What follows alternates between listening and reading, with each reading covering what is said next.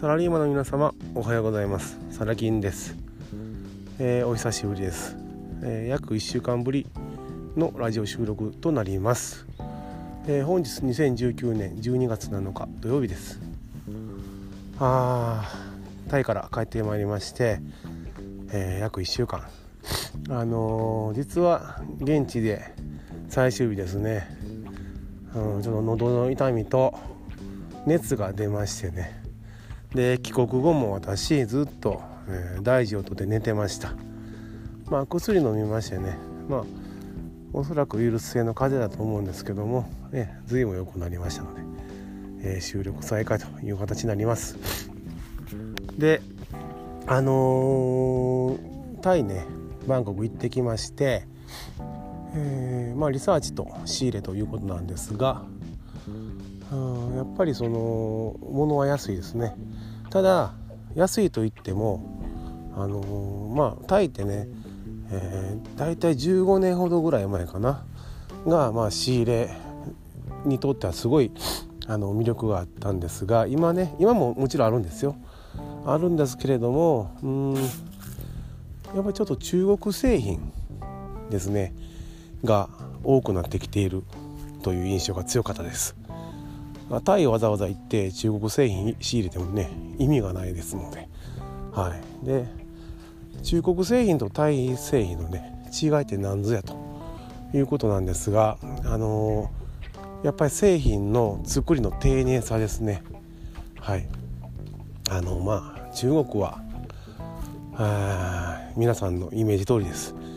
中国製という形でまあいまだにやっぱり安かろう悪かろうのうんその部分は否めないかなと、え法制にしてもねちょっとまあ雑であったりね歪んでいたりだとかあります。ところがタイ製品ねあのー、日本人職人が作るよりももしかしたら丁寧かもしれません。えー、しっかりと作られています。これは国民性なのかもしれませんね。真面目なのかな？うん。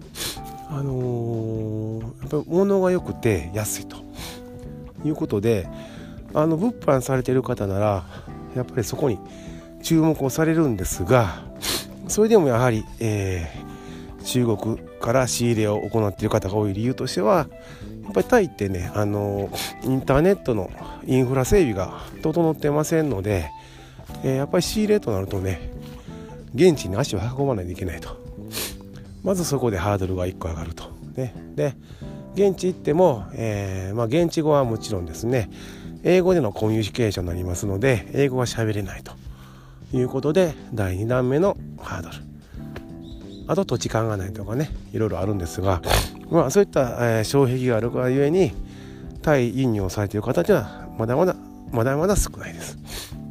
えー、ただ、えー、最近ちょっとね大手さんとかがね、えー、その仕入れ方法とかを、まあ、レクチャーするセミナーがあったりだとか、まあ、積極的にされていますのでまあ言ってるうちに日本人のねまあ方も今後増えていくのかなという予想はつきます。でそうなってくるとやっぱ飽和しますしうーんちょっとね先のこと考えないといけないかなっていう気もしますねまあ私は、えー、仲間の意見も参考にしながらやっぱりこの23年かなと、はい、その間に、まあ、仕入れて、えーと、稼がせていただいて別のところに移るという考えを持っております。えー、であの私が仕入れたのは男性用のアクセサリーシルバー925ですね。はい、えー、10本ほどですかね。はい、それとあとは、えー、財布ですね。長財布。あの、まあ、クロコダイルの、えー、財布一つとでスティングレイ A の革ですね。スティングレイの財布と。で本当はねクロコダイル私好きなのでまあ財布ね10個20個仕入れたかったんですがあのワシントン条約ねすごく厳しくてですねもうほぼ、うん、仕入れるのは不可能と。思っていただいていいかと思います。たまにねネット上とかではあのー、まあまだまだ何個までならいけるよとかねいう情報も出てるようですがやっぱり空港でね税関で止められて没収されたらね元も子もありませんので。じゃあかといって、えー、サイティスですね。あのー、許可、許可取ればいけるんですけどもでその許可を取るのも簡単なんですがやっぱりちょっとこう厳しさを増してる中でねもうそこまでするんであれば、まあ、短期決戦ですし別に黒子にこだわらなくてもいいのかなという気もしました。はい。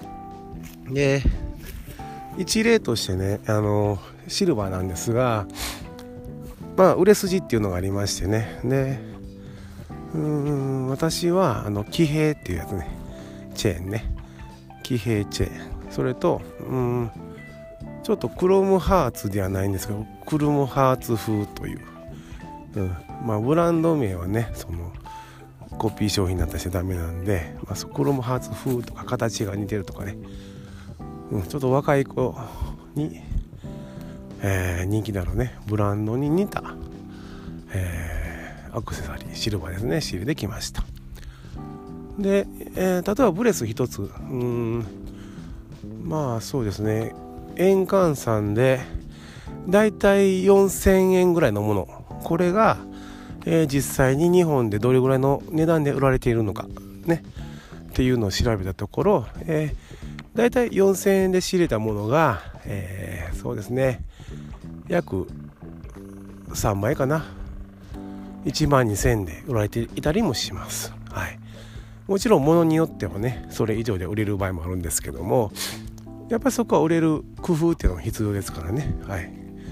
で、うん、日本の物販のリサーチをしますとそうですねあのもっとね、えー、高く売れてたはずのものがすごく安くでね売られてる方を散見されました。でそれは何かっていうとやっぱりその、うん、商品写真の見せ方もそうなんですがやっぱりそのセールスポイントをちゃんと訴求できていない。はい。まあ、商品説明というかねただ単に、まあ、どこどこで買いました。ね。で、えー、価格はこれです。みたいなね。であのー、おそらく売り方がわからないのか、ね、最初はすごい、えー、3万4万の値段で出してたんだけどなかなか売れなくて慌てて値段を下げた。このケースもあるかもしれませんね。はい。ただ、えー今回私がね仕入れたシルバーもそうなんですが安く仕入れて高く売る。これ理想の形が取れるんですがじゃあだからといってすぐ売れるのかどうか。これはまた別の話ですよね。はい。で今ちょうどこの時期に行ったっていうのはクリスマス商戦12月入って、まあ、売れやすいと、ね、財布の日もね皆さん緩んでるボーナスが出てね、まあ、そういったとこも狙ってるんですがそれでもやはりすぐには売れないだろうと。一応予想を立てて販売にかかります。はい、でないとね、あのー、そんなポンポン売れるもんじゃないです。そんな甘くはないです、物販は。はい、ただ、売れた時の利益率が大きいと。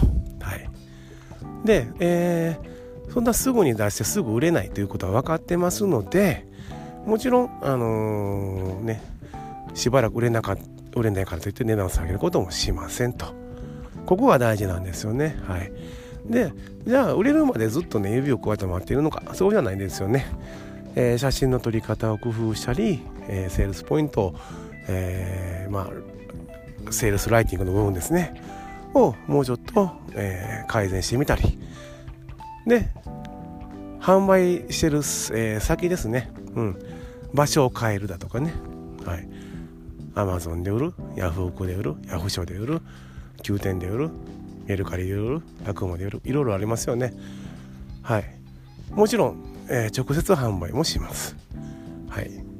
だからその売る場所を変えたりもします、うん、だから焦らずにねきっちりと利益を取る、うん、ということを考えてます、えー、またね詳しい話とかねえー、現地のことなどね、まあちょっとあまりね、全てお伝えできないこともあるんですが、うーん、まあ、とえー、個別にね、どうしましょうかね、うん、まあ、今後物販をやっていきますんでね、専門の公式ブログ作ってもいいかなと思っています。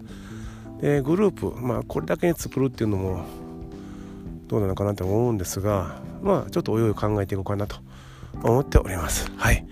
では、えー、今日は、えー、久しぶりの配信となりましたがまた今度今後ともよろしくお願いいたします。サラキンでした。ではバイバイ。